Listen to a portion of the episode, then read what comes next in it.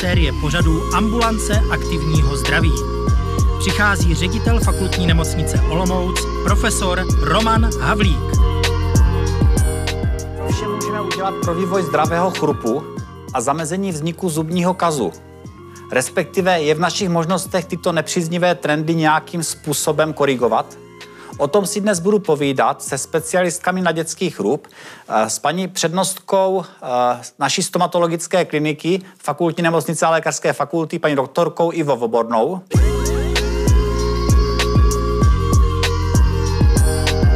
Ivo, vítám tě. Posaď se a eh, řekni nám, jak jsi se dostala ke stomatologii. No, eh, já nejsem jedna z těch, kteří to měli tak nějak vysněný a jasně hnedka od dětství. Já jsem se ke stomatologii dostala ve vyšším věku a to díky babičce a jejímu dlouholetému kamarádovi Zubařovi. Děkuji a naším eh, druhým diskutujícím bude eh, specialistka na dětský chrup, taktéž lékařka z naší stomatologické kliniky, paní doktorka Eva Míšová.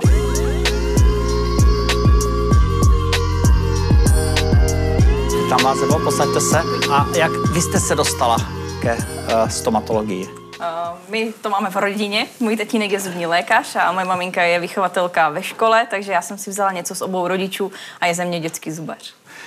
A já přijdu první, hned prvnímu tématu, což jsou křivé zuby. Uh, mít křivé zuby asi není normální, ale dneska většina populace má křivé zuby, špatně vyvinutý chrup. Uh, co můžeme udělat pro to, abychom měli správně vyvinutý souměrný chrup?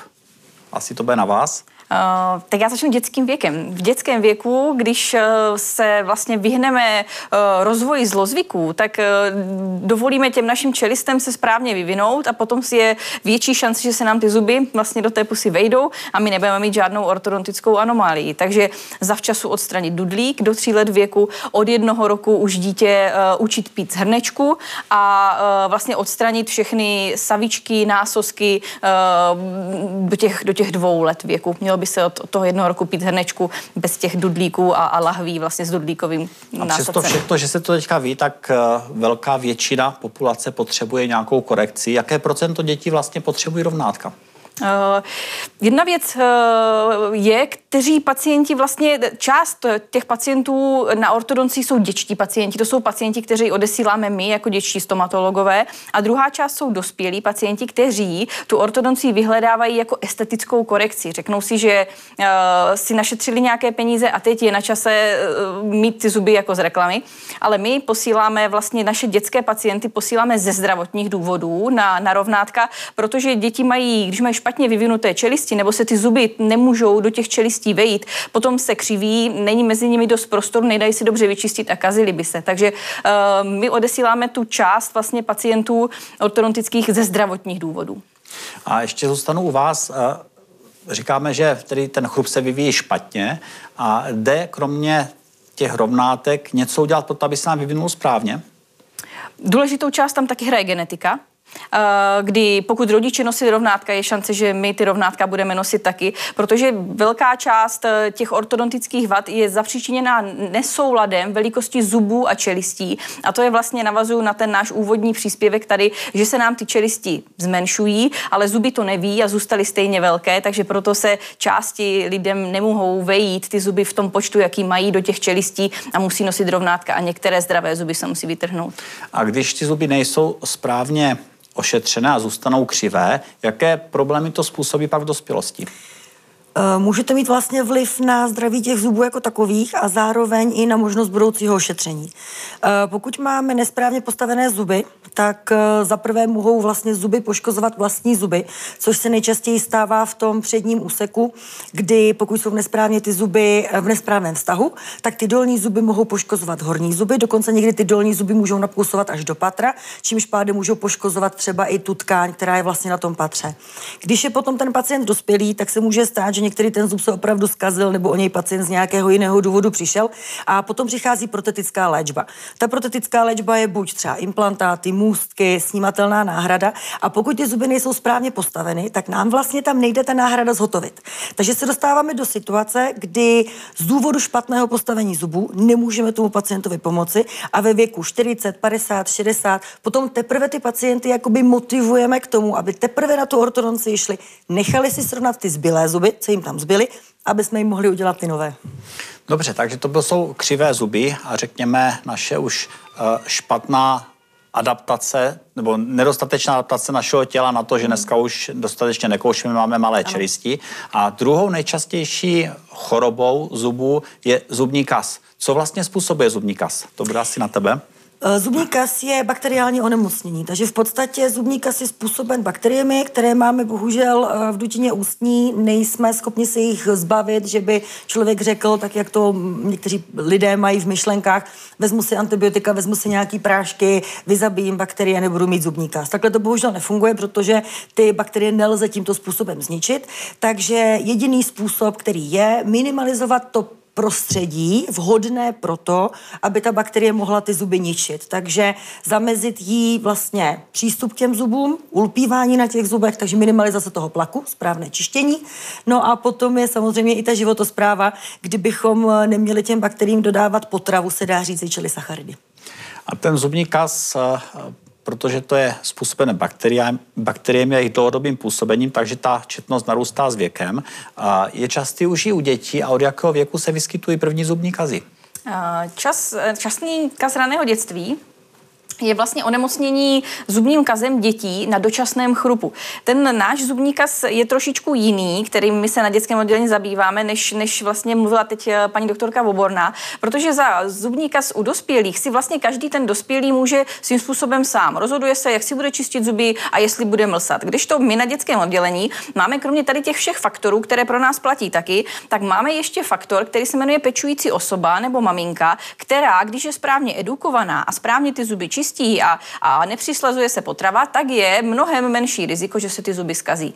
Takže my edukací tady těch pečujících osob vlastně můžeme dosáhnout toho, že všechny naše děti budou mít hezké mléčné zuby a když potom to budou lajdat s čištěním nebo zmlsáním, tak se jim ty zuby skazí, ale můžou si to, to sami, protože jsou to loupežníci. Čili ten rozdíl v prevenci je ta uh, osoba, která ano. nad tím dí. Mhm. Ano. A já vím, že na naší zubní klinice má bydlí zubní víla. Co byste k tomu řekla? Uh, na naší zubní klinice bydlí zubní víla, má u nás dvoje dvířka. Jedny dvířka zubní víly jsou v čekárně a druhé dvířka jsou v zubní ordinaci, kde vlastně jsou u křesla a máme zubní vílu, která je schovaná za těmi dveřmi a poslouchá, jestli ty děti u nás nepláčou, jestli jsou šikovné, jestli si hezky čistí zuby a potom pro ty děti mají nějaké malé odměny, malé pastičky, obrázky, malé hračky. Takže tady ten nápad se zrodil u nás doma, když moje dcera nechtěla spinkat sama v pokoji, tak jsem hledala na internetu nějaké typy a našla jsem vílí dvířka, tak se k nám nastěhovala víla a měla velký úspěch. Dcera začala spinkat sama v pokoji a za každý úspěch u víly byla třeba jedna lentilka nebo nějaká malá drobnost. No a tak jsem koupila ještě jedny dveře a lepla jsem je do čekárny k nám na dětské oddělení, aby vlastně jsme měli taky takovou vílu, která bude děti odměňovat a bude dohlížet, jestli ty děti jsou šikovné. Ten úspěch byl obrovský, tak eh, vlastně s podporou paní přednostky jsme zakoupili ještě jedny víly dveře, ty už jsme dali vlastně do ordinace a teď máme zubní vílu, eh, která s podporou fakultní nemocnice je dneska registrovaný projekt na, na edukaci a na prevenci zubního kazu v dětském věku a, a krásně vlastně ty děti spolupracují, protože spousta dětí má buď špatnou zkušenost, první zákrok byl na pohotovosti, nebo jsou to děti, které jsou celkově nemocné, mají strach z bílého pláště, tak když přijdou na pracoviště, kde bydlí pohádková postava, tak je to pro ně i zcela jiné a ty děti mnohem líp spolupracují. Čili stále funguje ta zubní stále, velmi dobře. Stále funguje velmi dobře, dokonce ten projekt pořád rozšiřujeme. Teď nově máme kanisterapeutickou poradnu, máme kanisterapeutického pejska Kima, který k nám do dochází do poradny k zubní víle a vlastně děti třeba se speciálními potřebami, jsou to třeba autistické děti, nebo jsou to děti, které mají opravdu velké trauma z nějakých celkových velkých operací, dlouhodobých pobytů v nemocnici a špatně snáší to prostředí nemocniční, tak díky tomu kanisterapeutickému pejskovi se nám daří prostě ošetřovat tady tyto případy, kdy ty děti opravdu mají velkou odontofobii.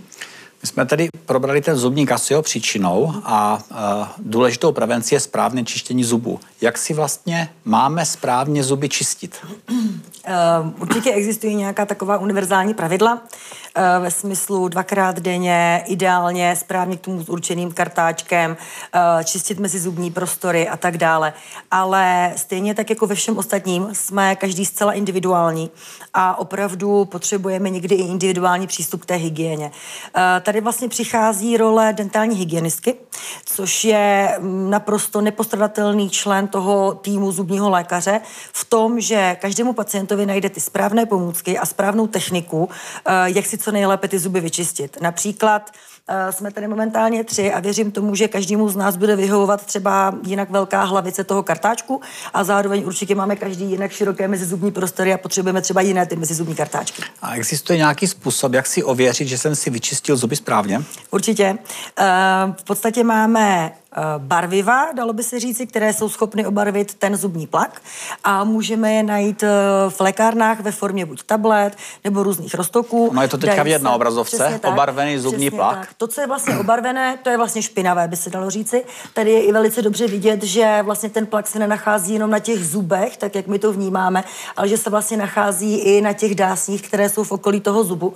A dá se to používat buď před čištěním, aby člověk eh, věděl, co všechno má vyčistit, nebo i taková trošičku motivační záležitost třeba pro pubertáky, se kterými je někdy docela těžká komunikace a spolupráce, protože když si vyčistí zuby a následně teprve vlastně uh, použijí tu tabletu nebo ten rostok a ten zbytek toho plaku se jim uh, obarví, tak určitě mezi své kamarády nepůjdou s fialovou, zelenou nebo modrou pusou, takže je to i taková trošičku motivační záležitost. Takže prevence správné čištění, bez určitě. diskuze. A já si vzpomínám, že v době svého dospívání jsem byl odpovědný za svého bratra, že si vezme floridové tabletky. Mm, mm. Jak je to dnes? Doporučuji si ještě floridové tabletky?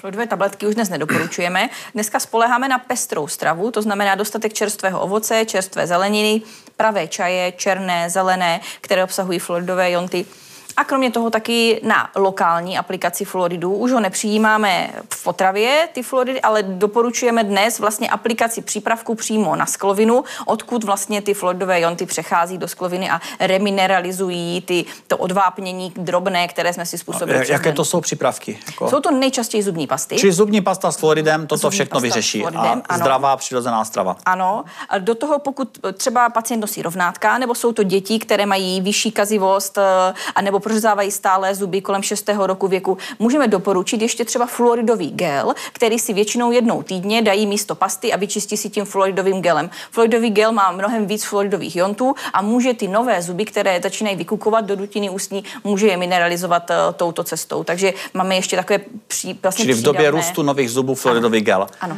A ještě eh, dneska má hodně dětí kazí, možná ještě dřív než v minulosti a dává se to do souvislosti s nočním kojením. Je tomu tak nebo není? My noční kojení bezvýhradně podporujeme do jednoho roku věku. Nutričně je naprosto nenahraditelné a pro vývoj dítěte je to to nejlepší, co maminka vlastně mu může dát, takže do jednoho roku věku. Ale od toho jednoho roku věku, pokud to noční kojení je příliš časté a přes den to kojení prakticky není, už upozorněme maminky, že se z toho stává zlozvyk a že je vhodné nakojit na usnutí, potom třeba během noci dávat vodu a přes den kojit dle potřeb dítěte. Dobře, ještě se zeptám, zubní kas eh, se ošetřuje plombou.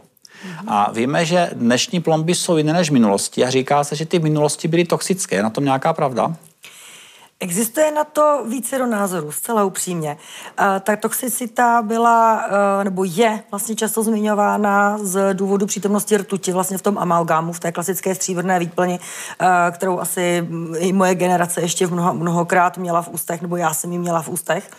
Ale existují studie vlastně, které prokazují, že ta rtuť jako taková je vázaná v tom materiálu, takže vlastně neublíží, nepoškozuje ten organismus. Ale kdy ho může poškodit, je ve chvíli zhotovení té výplně, kdy vlastně při kondenzaci té, eh, toho materiálu se může uvolňovat a dále při odvrtávání té výplně. Takže eh, dneska se vlastně doporučuje, aby při jak zhotovení výplně, tak vlastně při odstraňování té výplně bylo maximální možné odstranění všech těch eh, částí, aby se to nedostalo do organismu toho člověka. Takže záleží asi na tom, na jakou studii se člověk podívá, ale ano, jsou země, které už zakázaly amalgám jako výplňový materiál a u nás je momentálně zakázaný u dětských pacientů a u těhotných a kojících žen. A já bych ukončil tu kapitolu o zubním kazu tím, jak vy vidíte budoucnost zubního kazu. Bude to v budoucnu dál existovat, budeme s, mít lepší prevenci nebo bude nějaká zázračná tabletka, která odstraní?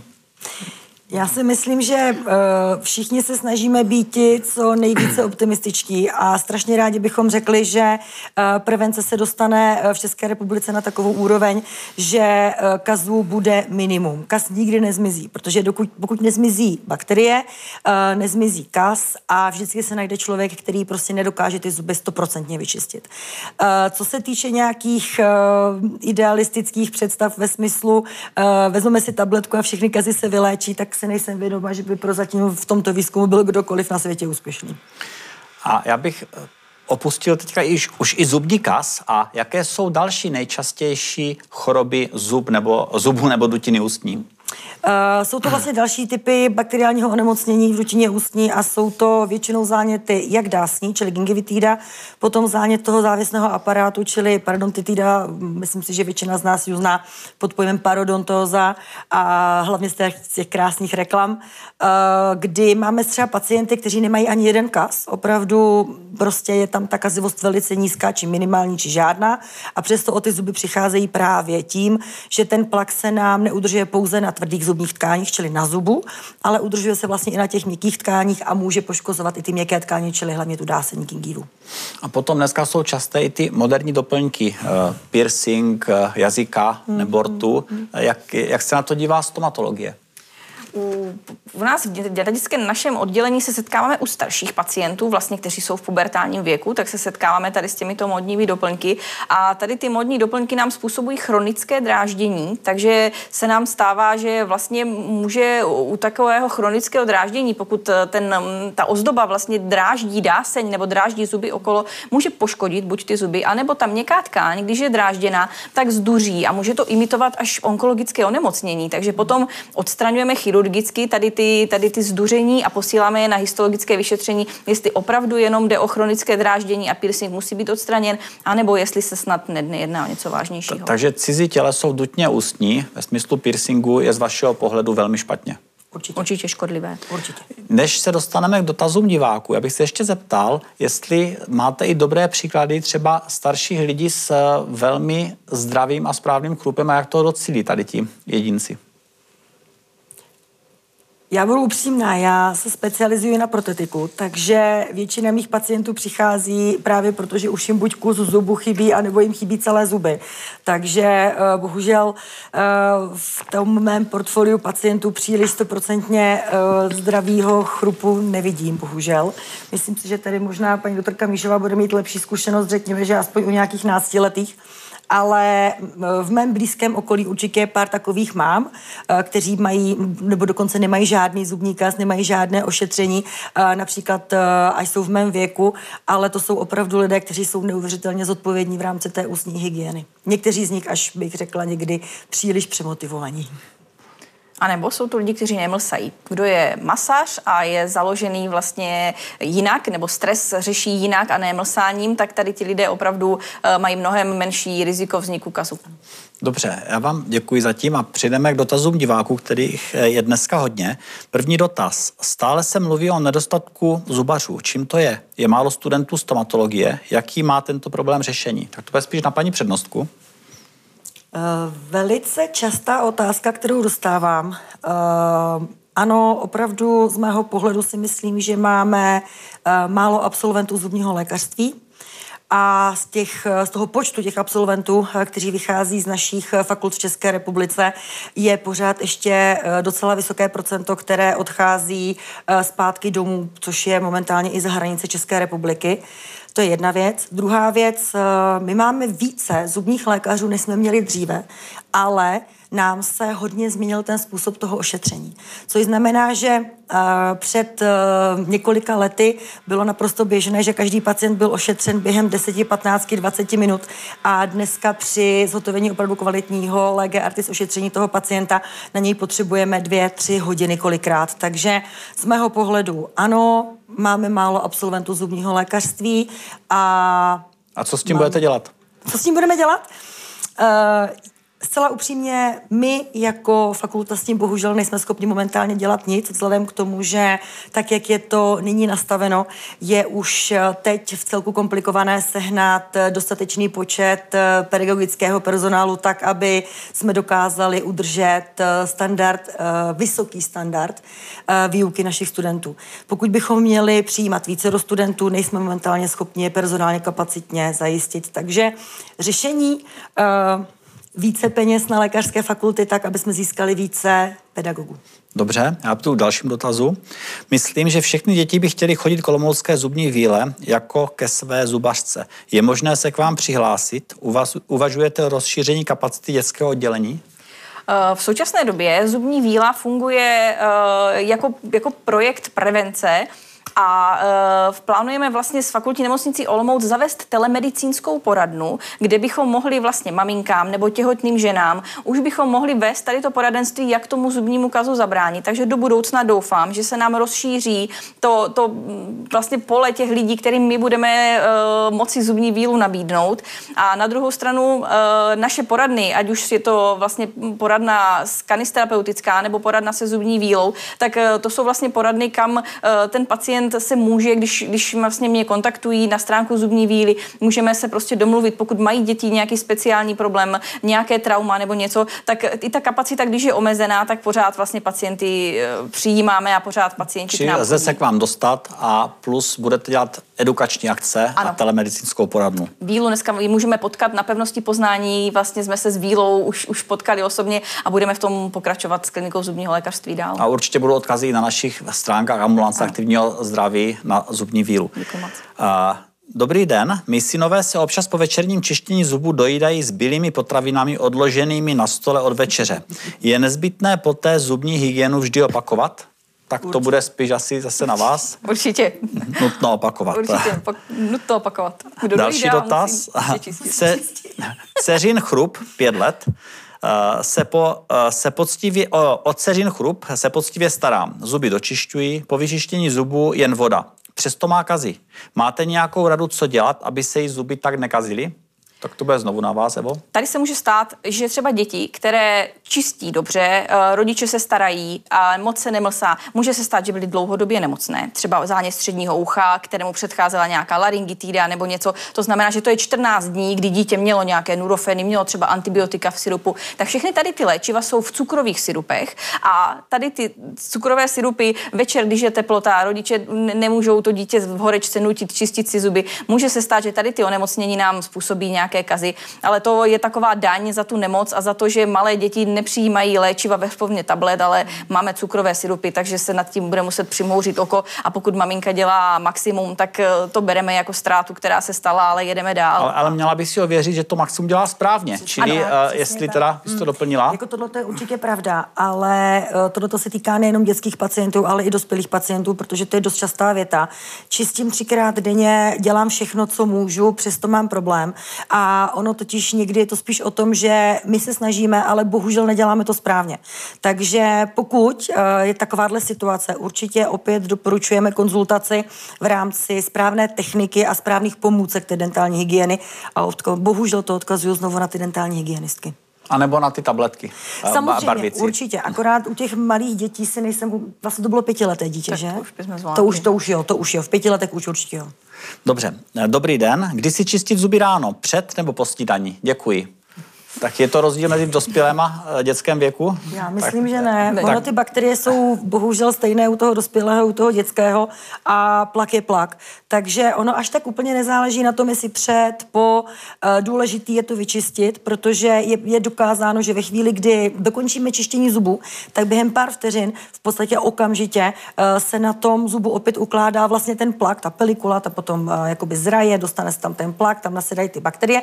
Takže je úplně jedno, jestli před nebo po, ale uh, důležitý je vyčistit. Uh, trošku bych se zaměřila na pacienty nebo lidi, uh, kteří mají rádi k snídani třeba džusy nebo takovou kyselější stravu, různé takové ty jontové nápoje, třeba kdo sportuje nebo něco takového, protože ty v rámci té kyselosti hodně snižují to pH v té rutině ústní.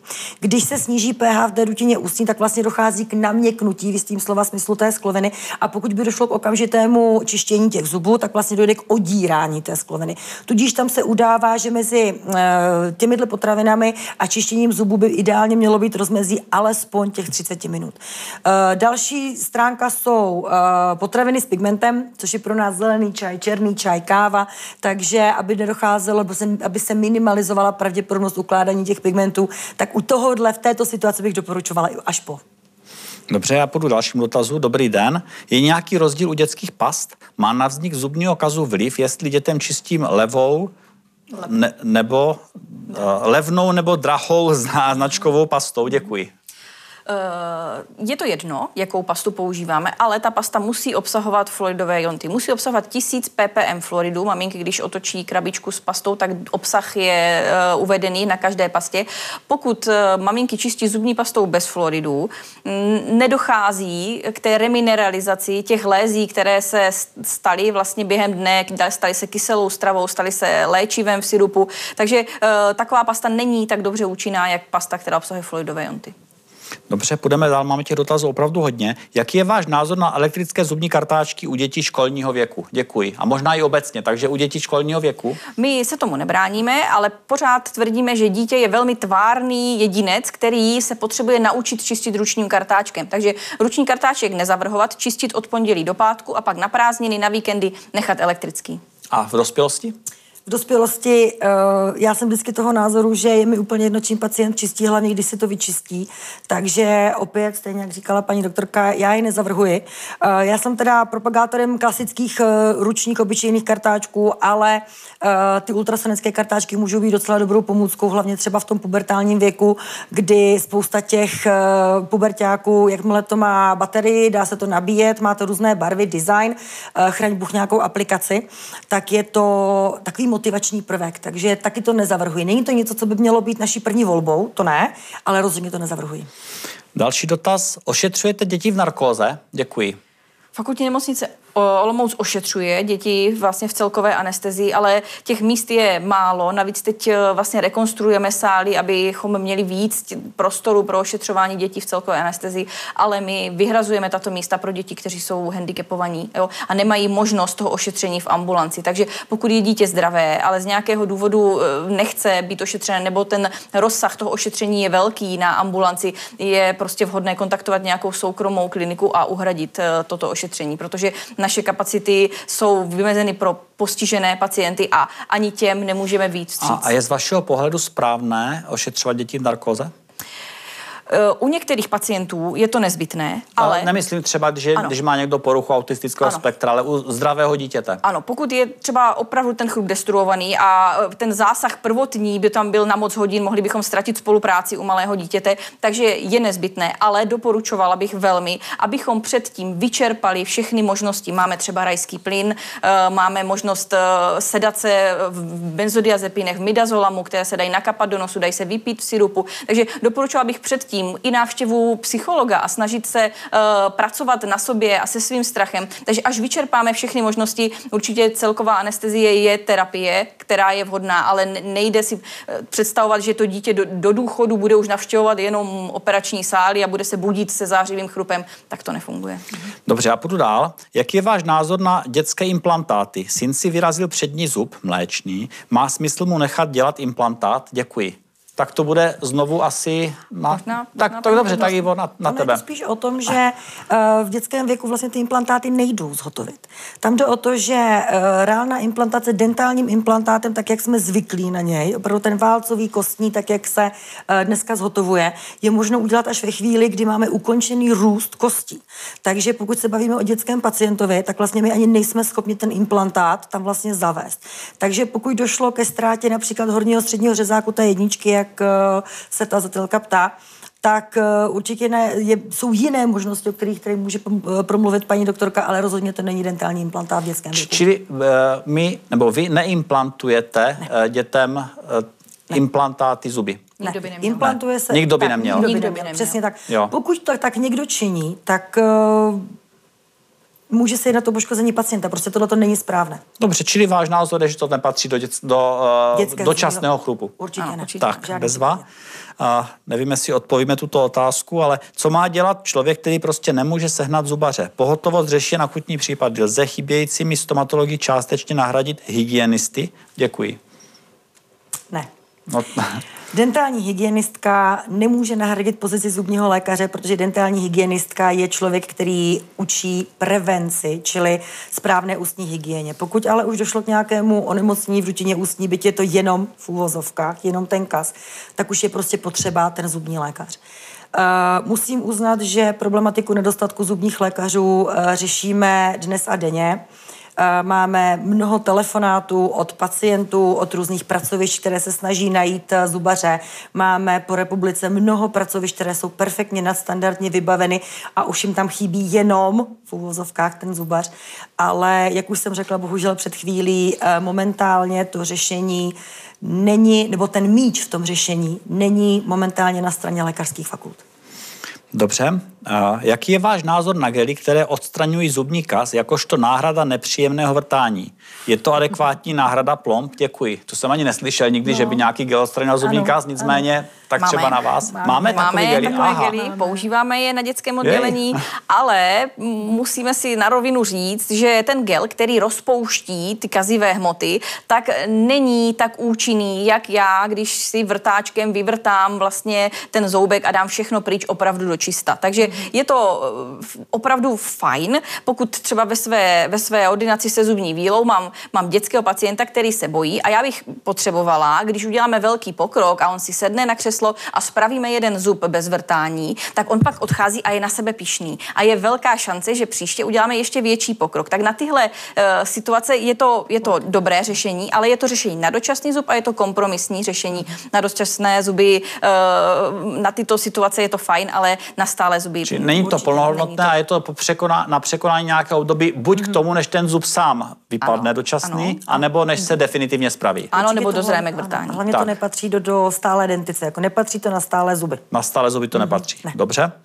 A Dobrý den, jaká je podle vás úroveň dnešních mladých zubářů? No, tak jako přenostka to nemůžete kritizovat, když vykládáte, tak se zeptám vás, Evo. Dnešní mladí zubaři mají obrovský přístup k informacím, o kterém se nám s paní doktorkou, když jsme studovali, ani nezdálo. Takže to, to Pravda. dneska, co vlastně vychází z lékařských fakult, to jsou opravdu odborníci. A uh, my s paní doktorkou jsme strašně pišné na to, jako, jaké možnosti jim lékařská fakulta eh, v Olomouci nabízí, kolik stáží uh, je, je možné absolvovat, jak zkušené, vzdělané pedagogy my máme. Ale druhá věc je, že mm, vlastně tady ti mladí lékaři musí je pak ještě naučit život a musí je naučit k tomu, k tomu kontaktu s tím pacientem, s dětským pacientem a to je vlastně cesta, která čeká každého mladého lékaře, ta realita potom, jak s tou hlavou nabitou informacemi nastoupím do té praxe. Já si taky myslím, že úroveň absolventů je čím dál vyšší a nakonec eh, v té stomatologii je velký pokrok v tom, na čem se mohou učit, protože mají takové uh, fantomy nebo takové pomůcky, eh, na kterých, takové umělé zuby, na kterých se můžou učit vrtat a všechny techniky, že to je proti mojim spolužákům, kteří studovali stomatologii, úplně I proti nesrovnatelné. mně, I proti nám. My, když jsme s paní doktorkou studovali, tak eh, fantomy už jsme měli, myslím si, že na vysoké úrovni, ale třeba ty zuby, se kterými jsme pracovali, jsou nesrovnatelné s umělými zuby, s kterými pracujeme teď. Ty uh, zuby jsou uh, jak strukturou, tak tvarem, uh, v podstatě i jednotlivými tkáněmi, natolik jakoby podobné tomu reálnému uh, zubu člověka, že jsme se opravdu někam hodně posunuli. Ale důležité je, že třeba teďka ta výuková pracoviště jsou vybavená eh, v rámci veškeré vlastně techniky, přístrojů, nástrojů, materiálů, ano, které jsou na trhu. Takže ten student opravdu vychází si, myslím, že se, jako takhle, myslím si, že student zubního lékařství se na škole setkal prakticky se vším. Jak už tyto zkušenosti a znalosti potom uplatní, to už je bohužel na něm. A poslední dotaz je vlastně poděkování za téma a já bych eh, navázala, poděkoval vám za účast eh, v dnešní diskuzi, děkuji. A zkusím to nějak ještě zhrnout, že pro správný vývoj zubů je zásadní rozvoj svalů, kostí a eh, zubních oblouků a je nezbytné do našeho jídelníčku zařadit syrovou zeleninu, ovoce, ale i maso. A e, tyto potraviny nás nutí více kousat, více žvíkat a daleko lépe nám rostou kosti a zuby se mohou lépe vyvíjet. Současně musíme minimalizovat zlozvyky, jako je cucání palce či kousání nechtů. A v prevenci zubního kazu je klíčová správná zubní hygiena, omezení cukru v potravě, hlavně mezi hlavními jídly. Velmi dobře v tom dokáží poradit eh, jednak eh, dentální hygienici a také na pravidelných kontrolách stomatologové. Takže aby toto téma uzavřel, děkuji vám za přízeň, děkuji za pozornost a těším se na uh, další díl a na viděnou opět za měsíc, kdy 4. května bude náš seriál věnován cukrovce. Děkuji vám a děkuji, milé dámy, i vám. Já se s váma rozloučím pomaličku. Tak jo, díky.